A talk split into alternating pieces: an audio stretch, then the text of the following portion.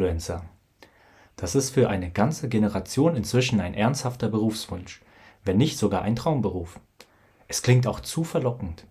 Ein bisschen posieren vor der Kamera, ein paar Likes und schon kommen die gut bezahlten Werbekooperationen wie von selbst. Sie filmen sich beim Schminken, reisen an parasitischen Orte, halten sich mit fit, mit Sport und teilen ihre Tipps mit Fans. Doch dahinter steckt ein profitorientiertes Business, das große Begehrlichkeiten und Abhängigkeiten auf der Seite der Nutzer schafft. Kinder werden zu Marionetten der Konsumgesellschaft und auch die Erwachsenen lassen sich zunehmend beeinflussen und verunsichern, egal ob es ums Essen, ums Reisen oder ums Kinderkriegen geht.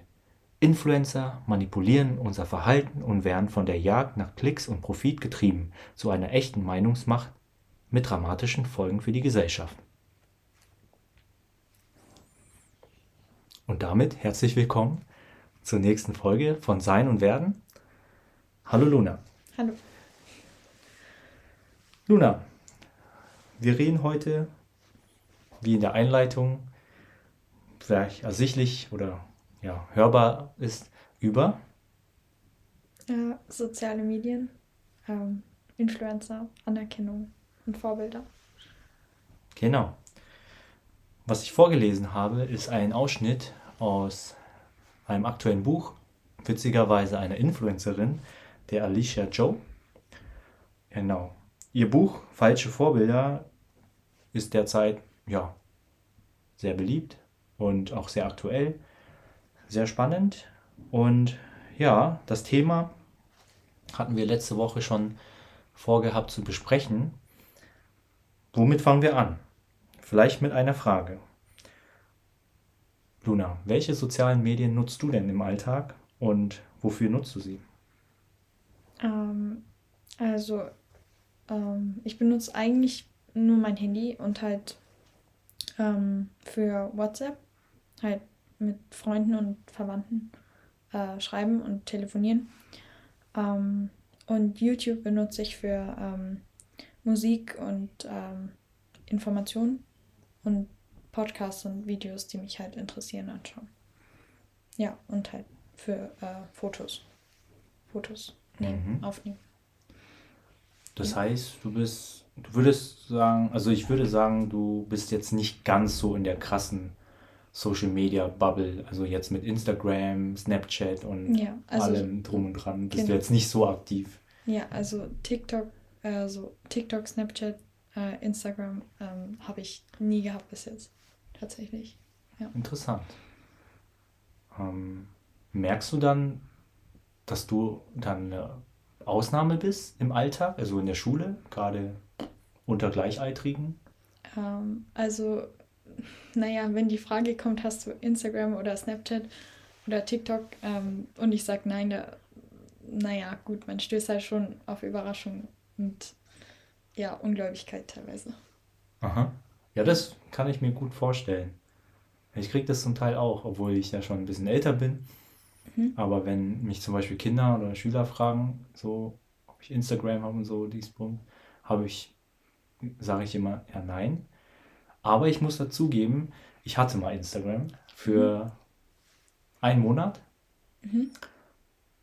Damals einfach aus Neugierde, um zu sehen, was es kann und wofür und habe aber schnell erkannt, dass es ja ziemlich viel Zeit auch in Anspruch nimmt. Mhm. Genauso wie bei TikTok hatte ich auch mal zwei Wochen lang zum Ausprobieren, einfach um auch mit der Zeit zu gehen, um zu gucken, okay, wie ticken Jugendliche oder was finden wir da wieder, wenn junge Menschen immer wieder drüber reden und ähm, ist auf jeden Fall sehr, sehr interessante Plattform.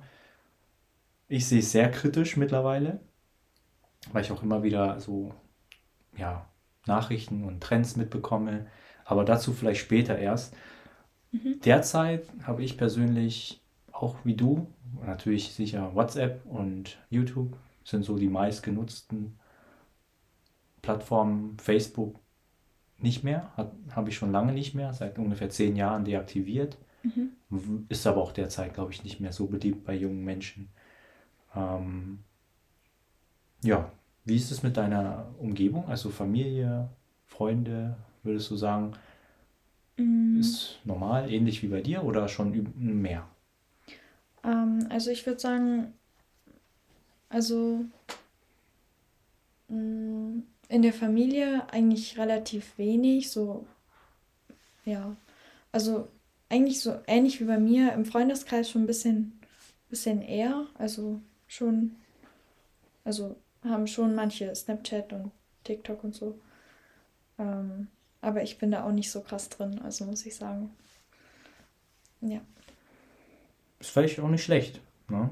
Weil ich kenne ja die Perspektive, ich war ja schon mal drin, bin sozusagen ein Aussteiger und du bist ein eine nie eingestiegene. Finde ich ganz spannend. Zwei Perspektiven. Was würdest du jetzt so spontan, würde dir einfallen, wenn du sagst, okay, was sind denn so Vorteile von sozialen Medien? Also bleiben wir mal wirklich bei den gängigen, die du auch nutzt und so weiter. Was würdest du sagen, warum machst du das eigentlich?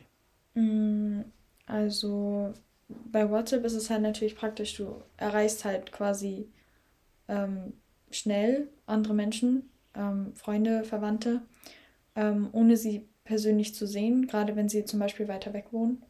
Mhm. Ähm, das ist auf jeden Fall ein Vorteil. Also du kannst den Kontakt halten, auch wenn man, also wenn man sich halt nicht regelmäßig sehen kann. Ähm, ja, und YouTube.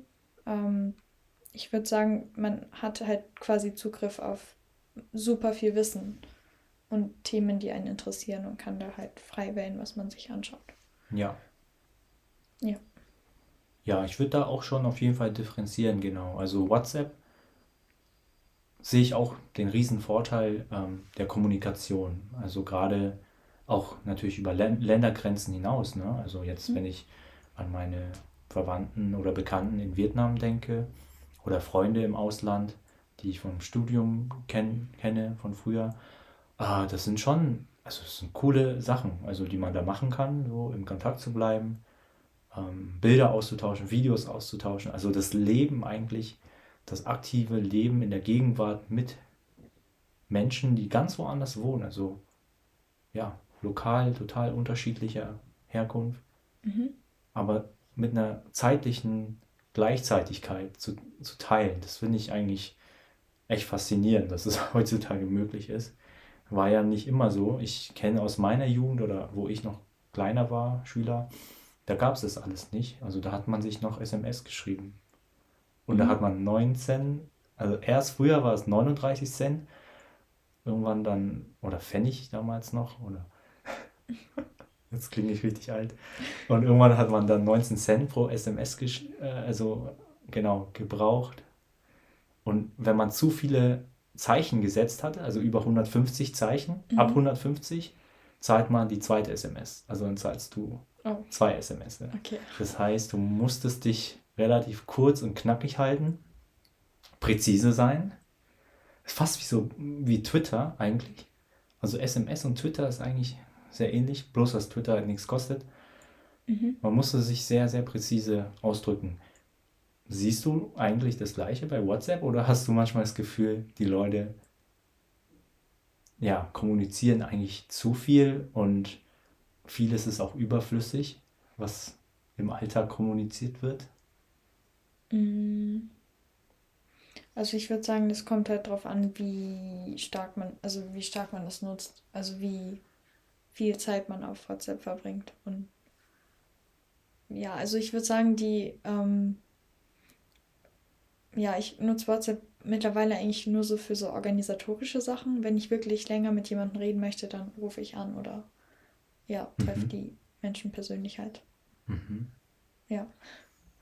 Ja, finde ich auch interessant, ähm, weil ich hatte auch schon, also natürlich des Öfteren längere Gespräche, also via Chat mit WhatsApp, aber da fehlt immer irgendeine Komponente. Ne? Also manchmal Mhm. missversteht man sich ja auch ganz Ja. gerne, wenn man zu viel kommuniziert, weil die Information gefühlt dann nicht schnell genug verarbeitet wird. Der Unterton oder sozusagen der Ausdruck, der sonst normalerweise bei Face-to-Face-Gesprächen da ist, kommt nicht rüber. Es wirkt ja alles sehr kalt, die Nachrichten. Und Mhm. ja, man kann sich da auch leicht mal missverstehen. Ne? Ja. Ja, sehe ich genauso. Aber zum Organisieren ist super. Mhm. Ähm, Genau, dann sind wir noch bei YouTube, hast du gesagt. Nutze ich auch extrem viel. Ähm, einfach um Inspiration zu kriegen, ähm, über neue Themen sich zu informieren, wo man keine Ahnung von hat oder wo man wenig Ahnung hat, wo man aber ähm, gerne was lernen will. Würdest du sagen, dass es so YouTube das neue Fernsehen ist? Also für jung, junge Menschen oder deiner Generation? Schaust du überhaupt noch Fernsehen? Mm. Fernsehen? Also stimmt ehrlich gesagt. Also ich würde sagen, ja, ist es. Also ich schaue eigentlich fast nie wirklich so Fernsehen, so nachrichtmäßig. Ähm, ja, also es ist halt quasi viel ähm, freier in der Themenauswahl. Also du wählst halt selber, was für ein Thema dich gerade interessiert und dann kannst du dazu halt Videos anschauen. Ja, ja. sehe ich auch so. Ähm, klar, also Fernsehen, da bist du ja abhängig davon, was der Sender dir anbietet, ganz mhm. klar, mit einem Programm. Ja. Bei YouTube hast du die Wahl. Hast du wirklich die Wahl? Ähm, weil ich denke jetzt ein bisschen kritisch drüber nach, so, wenn ich jetzt auf meine, ähm, also die Starter-Page, die Startseite, mhm. da sind ja auch immer Empfehlungen. Und die werden ja kalkuliert anhand von Algorithmen. Also YouTube hat ja Algorithmen, die deine Bedürfnisse kennen, die natürlich dein Konsumverhalten studieren und dann machen sie dir Vorschläge. Denkst du, dass da bereits die Freiheit eingeschränkt ist, wenn man auf der Startseite bereits ein, auch eine Art Programm, ein zugeschnittenes Programm, also aufgetischt bekommt von YouTube? Mhm. Ähm, die Empfehlungen, ne? Ja. Mhm. Also in gewisser Weise, es ist ja absichtlich. Es ist ja, ja. auch, damit man eben die Videos anschaut. Ja. Genau, ja. Ähm, naja, weil das ist ja. ja ein bisschen, steht ja im Konflikt zum Argument, wenn ich sage, ich möchte selbstständig und frei meinen Inhalt wählen, den ich konsumieren möchte. Auf der anderen Seite weiß aber die Plattform, was ich in der Vergangenheit konsumiert habe.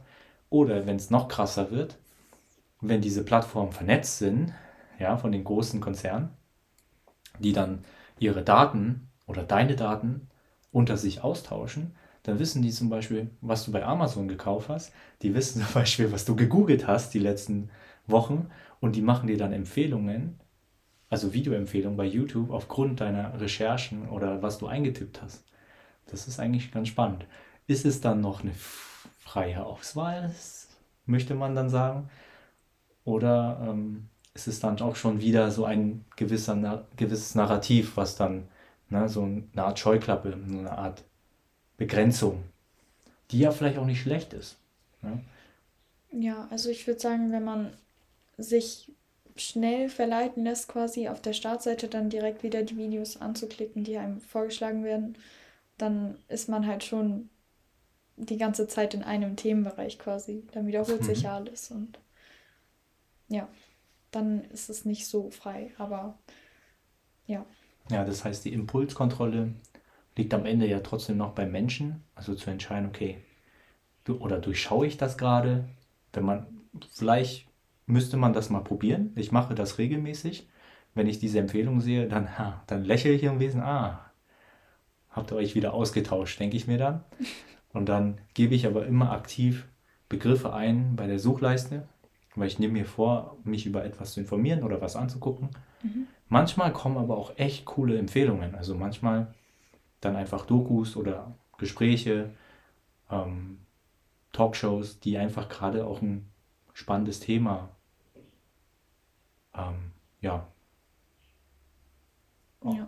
durchnehmen. Ja. Vor- und Nachteile halt. Hat Vor- und Nachteile. Ne? Mhm. Aber immer kritisch bleiben, also das auch mal hinterfragen. Wenn ihr das nächste Mal auf eurer Startseite seid, ähm, ja, also wir haben jetzt die Vorteile oder zumindest mehrere Vorteile aufgezählt. Jetzt wäre die nächste Frage, die ich mir stelle oder vielleicht dir stelle, ja, was kannst du, was denkst du, woher kommt das Bedürfnis der Menschen für Social Media, für soziale Medien? Weil ohne Konsum und ohne Nachfrage würden sie ja nicht existieren. Warum sind wir Menschen dazu ja, veranlagt, das zu konsumieren? Hm. Also, ich würde halt sagen, weil es halt einfach ist. Also, okay. quasi sich übers Internet zu informieren, als irgendwelche Bücher zu lesen, mhm. ist schon einfacher, muss man sagen. Also, es geht schneller, du kommst schneller an Informationen. Ja, ist halt einfach praktischer quasi. Also, teilweise. Ja. Also, der Weg des geringsten Widerstandes, mhm. was der Mensch ja immer sucht irgendwo. Würdest du sagen, dass es, oder wenn du es vergleichst, ein Wikipedia-Artikel und ein Buch oder mehrere Sachbücher über ein Thema, Vorteil, Nachteil, was denkst du? Hm. Also, an den Wikipedia-Artikel kommst du wahrscheinlich schneller dran. Ähm, ist kostenlos. Und ja, ist, aber es ist auch zusammengefasst. Also ein Buch mhm. ist halt viel ausführlicher, würde ich genau. sagen. Genau. Also später, wenn du dich wissenschaftlich ja, an ein Thema setzt, irgendwo, wenn du mal was studierst, dann, oder auch jetzt schon im Abi, wenn du da deine Facharbeit schreiben musst, seltensten, in den seltensten Fällen werden Wikipedia-Artikel erlaubt als Quelle.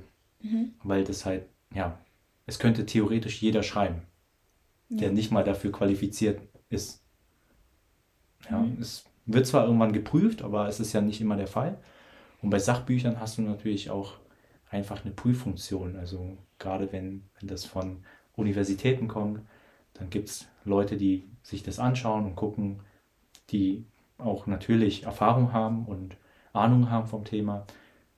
Inhaltlich Bücher wahrscheinlich viel, viel tiefgründiger und ja, objektiver und größer einfach. Mhm. Aber als erste Orientierung Wikipedia super. Also ja. nach wie vor sehr empfehlenswert. Mhm. Wenn man gar keine Ahnung hat über irgendwas.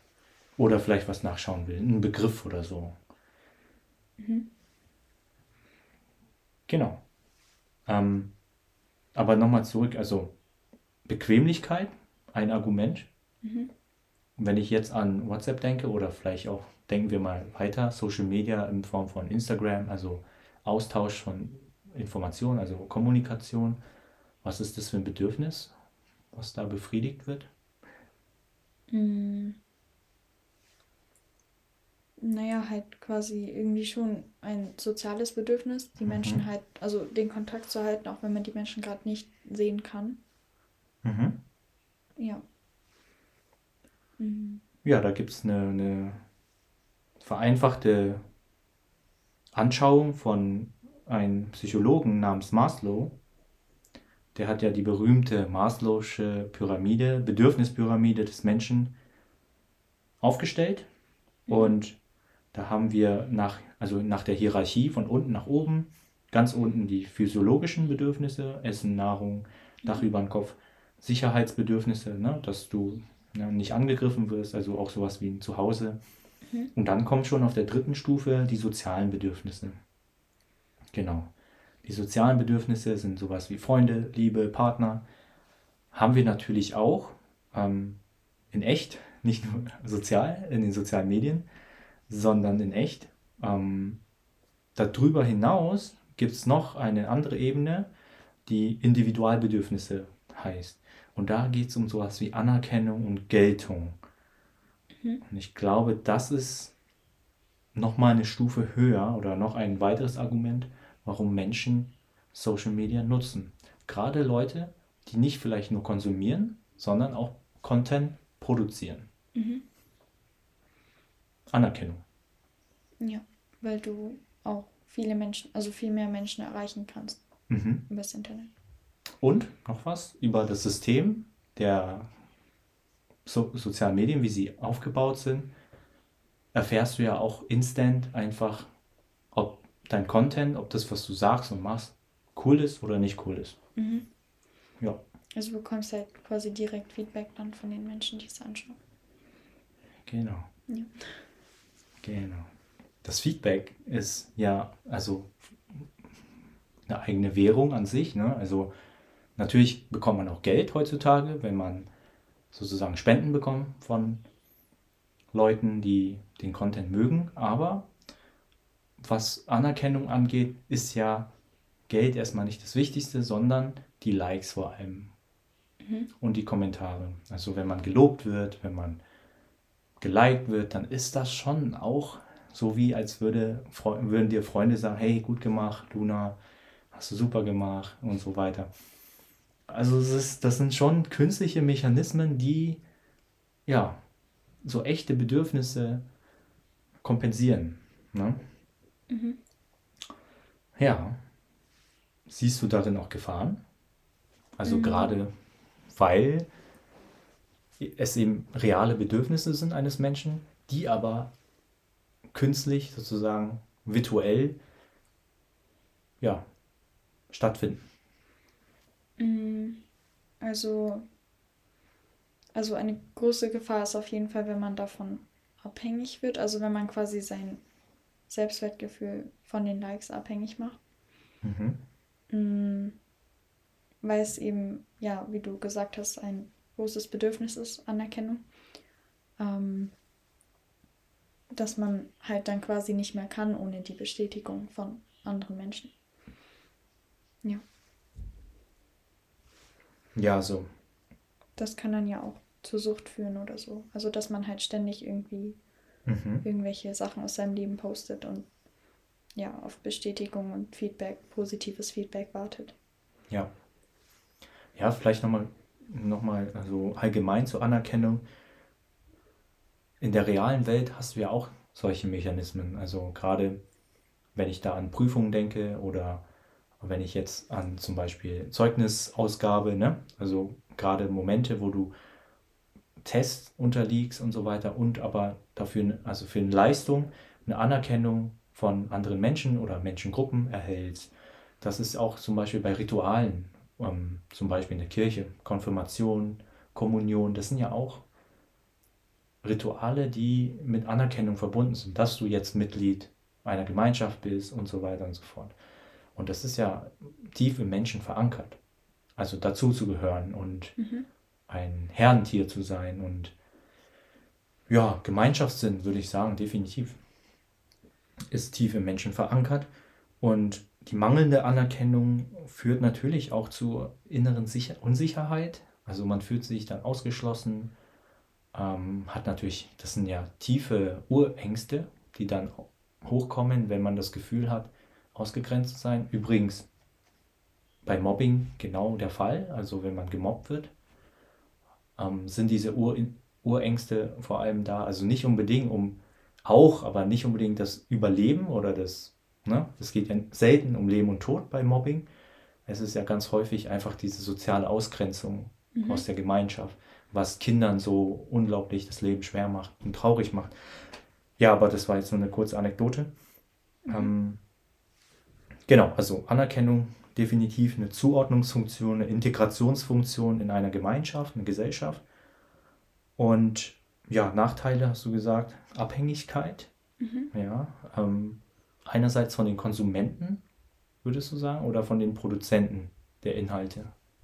Mm, also von den Produzenten kommt halt drauf an, ob du damit halt wirklich dein Geld verdienst oder mhm. ob du es als Hobby machst. Okay, also eine materielle Abhängigkeit, also irgendwie mhm. Geld. Ja. Ja. Würde ich mitgehen. Ich denke, oder ich weiß auch viele Vollzeit-YouTuber oder Instagrammer oder so, äh, Influencer, nennen wir sie mal, mhm. ähm, haben selten die Zeit, parallel auch zu studieren oder eine Ausbildung zu machen.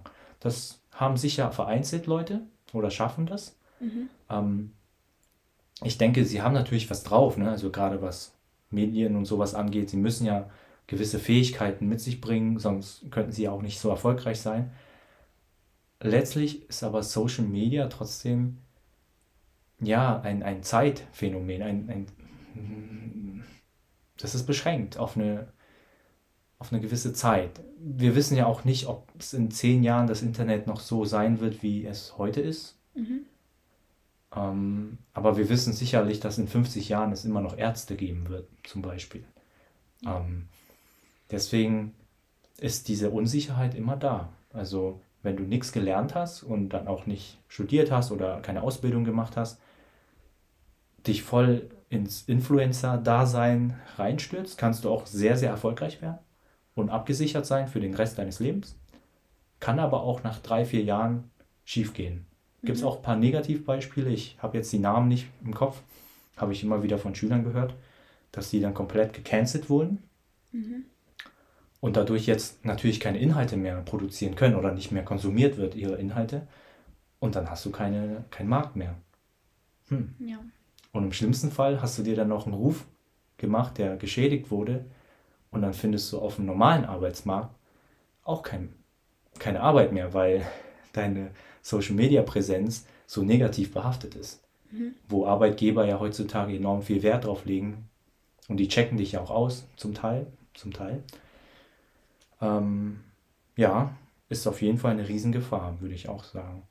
Mhm. Gerade deswegen, weil viele Produzenten auch junge Menschen sind, die ja noch nicht so, in der Regel nicht so weitsichtig denken.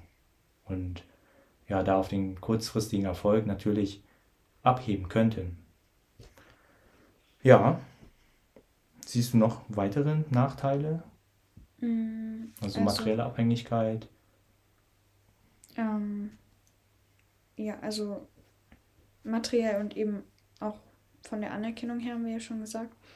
Ähm, aber auch, dass so die richtige, also Kommunikation halt so im echten Leben quasi so ein bisschen verloren geht.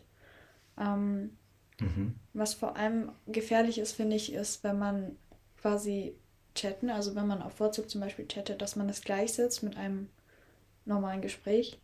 Mhm. Weil vielleicht geht der auf der anderen Seite halt quasi seinem Alltag nach und ja, wenn man halt quasi den Chat halt so abbricht kurz, kann das halt persönlich genommen werden und so weiter. Oder Nachrichten können auch missverstanden werden, weil man sieht die andere Person ja nicht. Ähm, aber das Gegenbeispiel wäre ja quasi, wenn man ähm, die Person, mit der man über die sozialen Medien halt in Kontakt hält, wenn man die im echten Leben fast nicht sieht, ähm, dass man quasi vergisst, mit wem man da eigentlich die ganze Zeit schreibt. Ja, weißt du? das stimmt. Ja.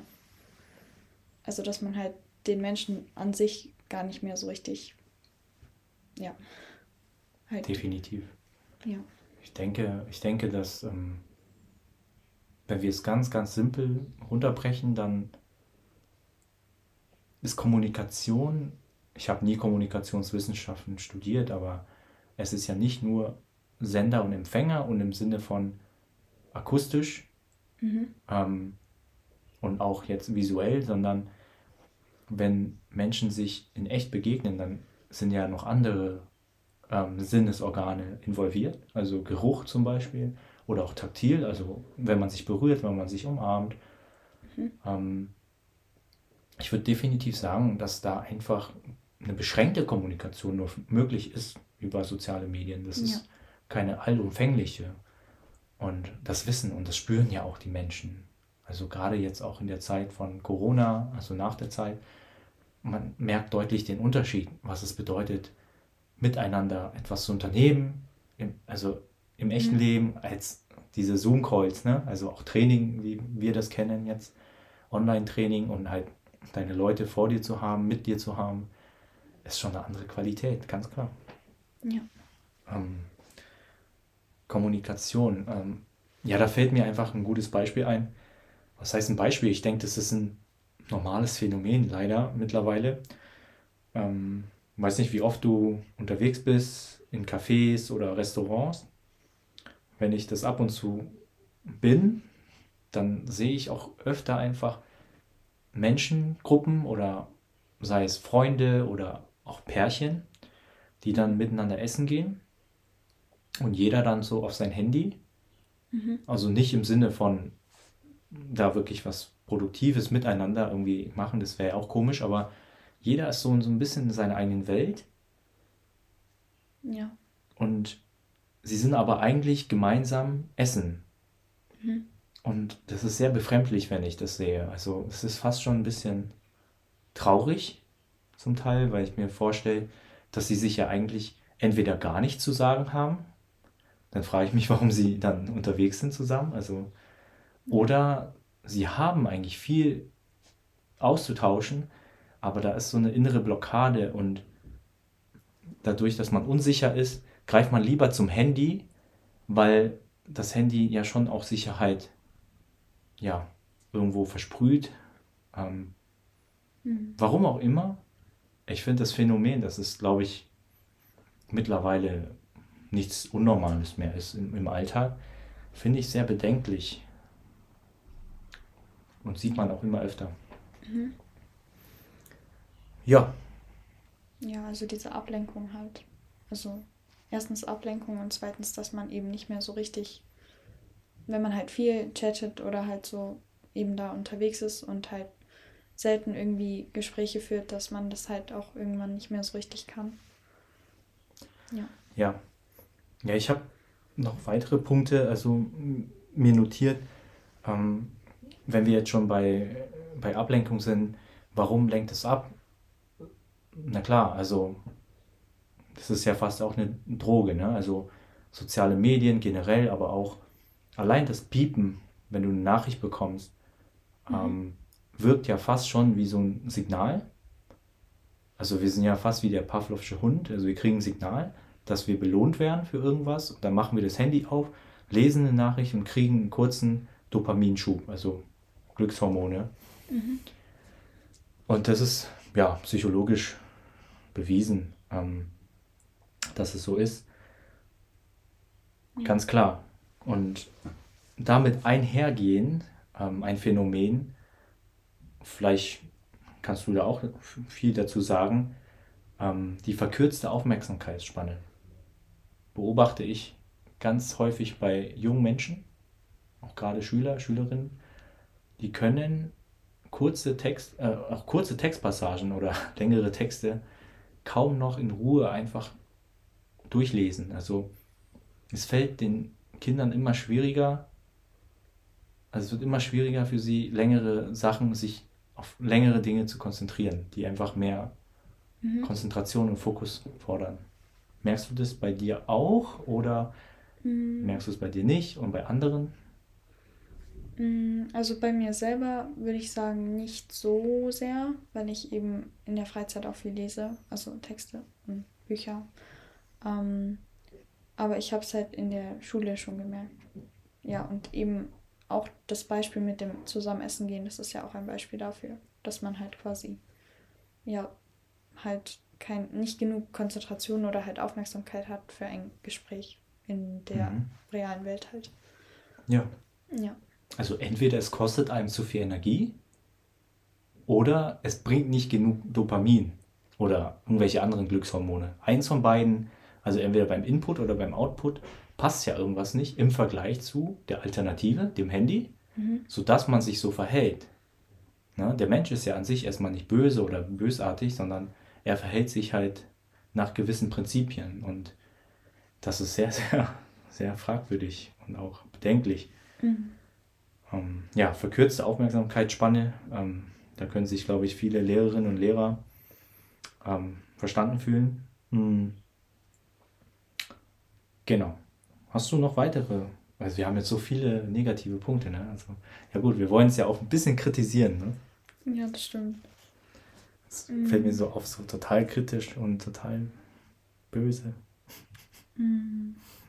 Ja, also eine Frage wäre noch, ähm, bist du quasi immer erreichbar und würdest du sagen, dass es Vorteile und Nachteile hat? Also welche Vorteile und welche Nachteile? Uff. Oder ja. Ja, also in der Regel habe ich gewisse Einstellungen am Handy. Also eine Sache habe ich zum Beispiel gar nicht, und zwar Push-Nachrichten.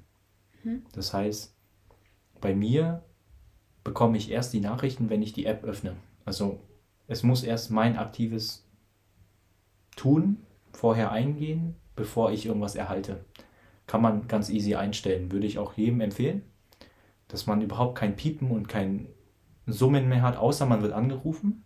Mhm. Und selbst das kann man einstellen. Man kann ähm, den Zeitraum einstellen, wo man erreichbar sein möchte. Und auch Zeiträume, wo man komplett fokussiert arbeiten möchte, kann man ja auch einstellen. Das geht auch relativ einfach heutzutage. Mhm. kann ich nur empfehlen, gerade wenn ihr in der Schule seid oder halt fokussiert arbeiten wollt, macht diese Einstellung. Das hilft. Ja. Ansonsten kann man ja auch nochmal die einzelnen Kontakte organisieren, für die man erreichbar sein möchte. Das mhm. habe ich auch. Also nicht jeder kann mich sozusagen in der Zeit am Vormittag erreichen, außer die wichtigsten Kontakte. Ne? Mhm. Es kann ja mal sein, dass irgendwas passiert ist. Ne? Ja. Selten, aber in der Familie passiert irgendwas oder so. Ähm, das habe ich auch eingestellt. Und dennoch muss ich zugeben, ähm, fällt mir auch auf, dass ich schon gerne up-to-date sein möchte. Auch mhm. gerade was Nachrichten und so angeht und Mails. Weil ich würde schon zugeben, ehrlicherweise, ich das Gefühl auch habe, dann irgendwas zu verpassen, wenn ich da jetzt mal einen ganzen Tag mal nicht aufs Handy gucke. Mhm. Ähm, ja, da gibt es auch dieses FOMO-Phänomen. Ich weiß nicht, ob du das. FOMO, erklär mal, Luna. Ja. Also Fear of Missing Out. Also quasi die Angst, etwas zu verpassen. Ja. Genau. Ja. Ja. FOMO. Cooles Wort. Englisch, ne? mhm. Alles Englische klingt cool, Leute. Auch die gefährlichen Sachen. Ja. FOMO. Will ich schon sagen. Mhm. Auf der anderen Seite ähm, baue ich mir aber auch im Tag immer Aktivitäten ein, wo ich das Handy zum Beispiel nicht dabei habe. Also, mhm. oder zumindest nicht aktiv an mir habe. Ne, das ist eigentlich immer im Training. Genau. Ähm, ja, das mache ich auch. Spaziergänge, längere mhm. Spaziergänge versuche ich auch das Handy nicht mitzunehmen. Versuche ich. In der Realität habe ich es doch meistens dabei, falls irgendwas passiert. Mhm. Hm. Ja, oder man hört einen Podcast beim Spazierengehen. So. Das, das ist schon, also das Gerät ist schon ein Teil unseres Lebens geworden. Ne? Mhm. Selbst wenn man da sehr kritisch drauf blickt, ähm, so ist man ja doch irgendwie abhängig, weil der ähm, soziale Druck immer da ist. Man kann sich ja auch nicht abgrenzen komplett. Würdest du sagen, das ist mehr geworden so in den letzten Jahren? Also generell so der Konsum und ja, die Zeit halt, die man damit verbringt. Ja, definitiv. Das zeigen aber auch alle Studien. Das ist nicht nur mein eigenes Empfinden. Ähm, alle Studien zeigen, dass wir viel mehr konsumieren als früher. Mhm. Ähm, da gibt es ja, da gibt auch Studien, also gute Studien zum Beispiel, dass wir eine aktuelle Studie über TikTok, dass wir im Schnitt in Deutschland 23,6 Stunden ja, pro Woche. Mhm. Okay, krass. Das ist auf, auf TikTok. Auf TikTok, ja. ja. Mhm. Und das sind ja, wenn man hochrechnet, zwölf Tage pro Jahr oder vier Monate, wenn man 80 Jahre alt wird, also vier Monate deines Lebens, nur auf einer Plattform, auf einer Plattform, wohlgemerkt. Mhm. Wenn man das hochrechnet, klar, das ändert sich natürlich dynamisch. Ähm, Wahnsinn, ne? Also, ja. ich merke das bei mir definitiv. Ich nutze es mehr, weil, ja, weil es auch andere in meinem Umkreis mehr nutzen. Das ist ja auch schon wieder fast eine gegenseitige Bedingtheit. Mhm. Aber ich denke immer öfter dran, mir bewusst die Auszeiten zu nehmen. Mhm. Also man nennt es ja auch Detox so ein bisschen. Also gerade an Wochenenden versuche ich da möglichst wenig ähm, am Handy zu sein. Und wie gesagt, lautlos meistens. Gewisse Einschränkungseinstellungen sollte man vornehmen. Dieses permanente Erreichbarsein ist, glaube ich, auch sehr, sehr stressig. Ne? Wenn wir wieder beim Thema Stress sind. Ähm, und es kann ja auch ungesund sein auf Dauer. Mhm. Ja, würde ich auch sagen. Also bei mir ist auch ein bisschen mehr geworden, seitdem ich halt ein richtiges Handy habe. Also so in der äh, früheren Kindheit quasi so, bis so acht, neun Jahre, ähm, hatte ich nur so ein Tastenhandy quasi. Also mhm. nur um halt, ja, dass meine Eltern mich halt anrufen können auf dem Schulweg. Ähm, aber da habe ich auch wirklich die meiste Zeit halt draußen verbracht, mit Freunden auch. Mhm. Ja, bin auch dankbar dafür, dass ich da noch kein Handy hatte, muss ich sagen. Ja. Ja. Ja, aber so wie du sagst, ich achte da auch drauf. Also gerade in Trainingseinheiten definitiv ohne Handy. Ja, und auch die meiste Zeit leise. Ja. ich bin auch sehr gespannt, wie es weitergeht. Also langfristig, mittelfristig. Ähm, mit sozialen Medien generell. Also in welche Richtung wird es noch weitergehen? Ähm, was für Plattformen werden noch entstehen? Welche Plattformen werden wieder out? Es geht ja heutzutage enorm schnell, dieses Auf und Ab. Aber vielleicht noch zu, zu einem allerletzten Punkt, ähm, weil wir ja doch schon relativ weit ähm, sind im Podcast. Ähm, das Thema generell falsche Vorbilder und ja, Vorbilder, falsche Vorbilder ähm, auf Social Media, ähm, auf diesen Plattformen eben. Wir haben schon gesagt, viele Influencer, ne, Influence, ne, beeinflussen. Hast du konkrete Vorbilder? Ähm, ja, also ich würde sagen, also ein Kriterium ist auf jeden Fall, dass die am besten nicht abhängig sind von dem, äh, von der Community als Einnahmequelle. Also dass mhm. sie quasi, also es kann, es gibt auch gute Vorbilder, die damit ihr Geld verdienen, würde ich sagen. Ähm, aber ich würde sagen, am besten ist es, wenn es nicht abhängig davon ist, sondern dass halt die Motivation, Inhalte zu posten, dass das halt quasi intrinsisch ist und dass die ja einfach ihr Wissen mit anderen Menschen teilen möchten. Mhm. Ja. Genau, und nichts quasi verschönern oder verkaufen möchten. Ja, aber das ist schon ein sehr, sehr utopisches Bild, ja. was du hast von Influencern. Also die Wahrheit ist, Vorbilder sind enorm wichtig für den Menschen, weil wir einfach Gemeinschaftswesen sind.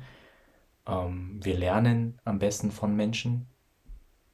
Und ja, das ist einfach eine ganz, ganz biologische Sache. Also, und das wissen natürlich auch diese Plattformen und das wissen auch diese Influencer, die sich damit beschäftigen, bevor sie Content machen.